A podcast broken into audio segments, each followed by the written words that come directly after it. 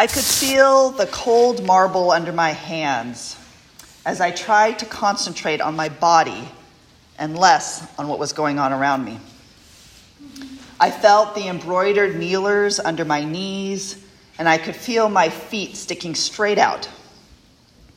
And even felt the cold marble against my belly as I leaned in. I was trying to concentrate on all of these pressure points as I was working really hard to stay focused. I had begun to feel a little lightheaded, almost as though I was drifting out of my body. So again, I concentrated on that solid cold marble as I rubbed my hands back and forth on the top of the kneeling rail in Grace Cathedral. I could hear Bishop Mark's voice and then the cantor singing, and I closed my eyes, gripping that marble. It was about five months ago, June 10th to be exact, and I was in the midst of my ordination ceremony and was trying really hard to stay present in that space. But as I closed my eyes and listened to the music, I began to have a vision, this image that began to form in my head. I could almost feel their presence around me, standing side by side. I could feel these saints who had gathered on this day in this place to support me. In the Episcopal Church, there is a tradition at ordination called the laying on of hands, and is it exactly what it sounds like?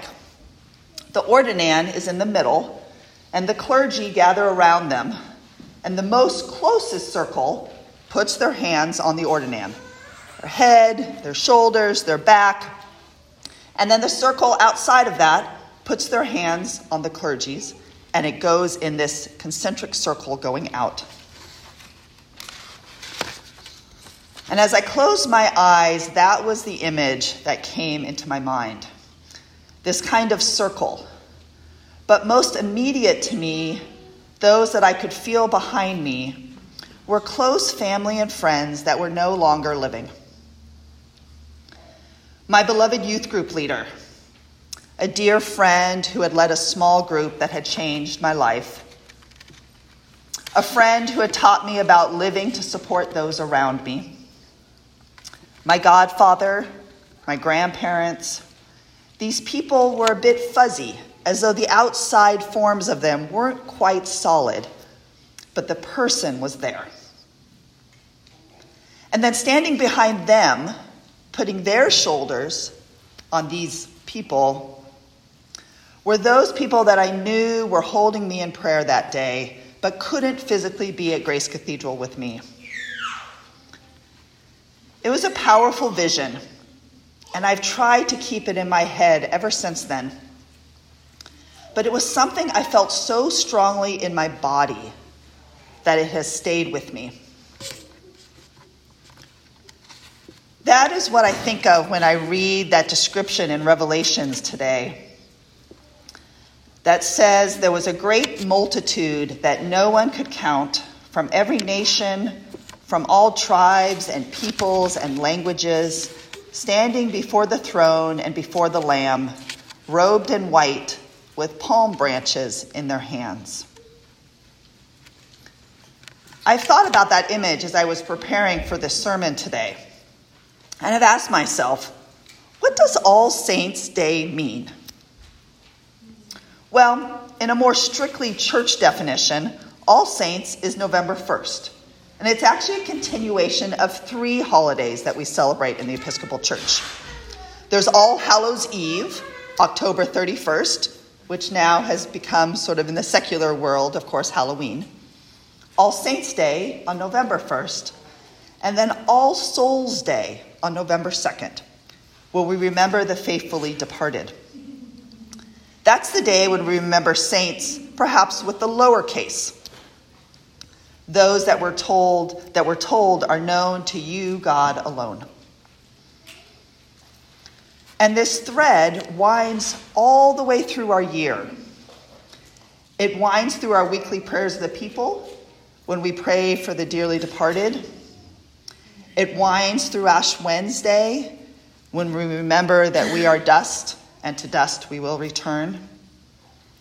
It winds through Good Friday as we see Jesus Christ on the cross, and into Easter Vigil, where we walk around this sanctuary singing the saints' names.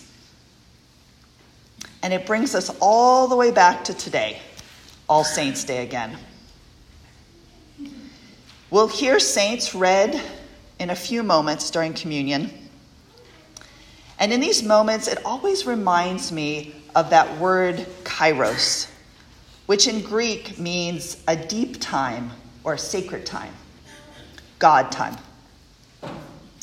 It's the connection that we have to generations in the past and generations yet to come, and yet they're all connected in this wonderfully intricate way.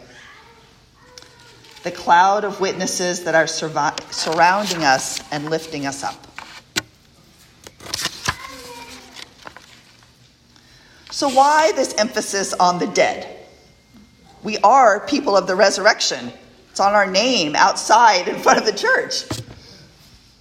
I think one of the reasons that we have saints in the church and we remember them throughout the year is that saints can bring us closer to God. When we spend time with their stories, we come to see saints as beacons, pointing us towards the light. Not images of perfection that will never be attainable for any human being but rather people that were willing to turn over their lives to God. We see examples of people who left comfort and safety to venture to the outskirts of society to care for people that no one wants to see. We find people who are willing to speak the truth, the truth to power and giving voice to the oppressed. We find people who turn over their comfortable lifestyle to live in poverty and spend their day in prayer. And although we are people of resurrection, we don't pretend to forget or ignore the pain and sorrow that comes in death. As our burial liturgy will proclaim at the very beginning, I am the resurrection and the life. But very soon after that, there comes another prayer that starts Most merciful God, whose wisdom is beyond our understanding, deal graciously with their family in their grief. Surround them with your love, that they may not be overwhelmed with their loss, but have confidence in your goodness and strength to meet them in their days to come. And we are called to hold these both this great and when we find ourselves in that thin, porous place right between the living and the dead, days like today. We know that we are being held lovingly and supportively by our God. As I think back to those people, those saints, the dearly departed in my life, the ones that I could see at my ordination, I know that I see them in a way they never saw themselves. I see someone who opened her home and her heart to an awkward teenager, gave her a place to be herself, to be seen and loved, to laugh in, to laugh with, and deepen her faith. I see someone who offered forgiveness when she was dragged into a conflict that was not of her making and to model to me what love and forgiveness looks like. I see someone who always had a ready smile for me, and somehow in the twinkle of his eye made you feel so special. And I see someone who continued to show up for others when these people had been cast aside, sharing an open table for everyone who arrived at their home somehow stretching a limited budget beyond what you could imagine.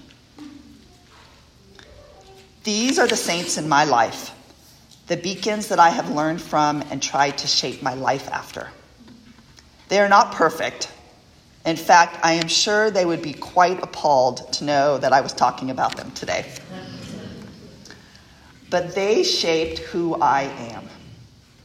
They showed me God's grace by forgiving me when I roped them into conflict. They offered me guidance when I was trying to discern my next steps. They let me know how special and loved I was. And they modeled hospitality to me, always adding an extra chair at the table. I'm sure each and every one of you has people in your life that have held you up when you needed that extra support. The saints in your life that have shown you how to come closer to God. This All Saints Day, I ask you to ask yourself what might other people need you to be? To show up, even if it's not really where we want to be. To be supportive to those people that we struggle to find common ground with. To be hospitable and open to those that need a place to rest.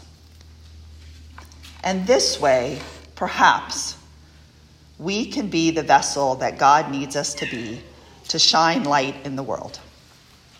Amen.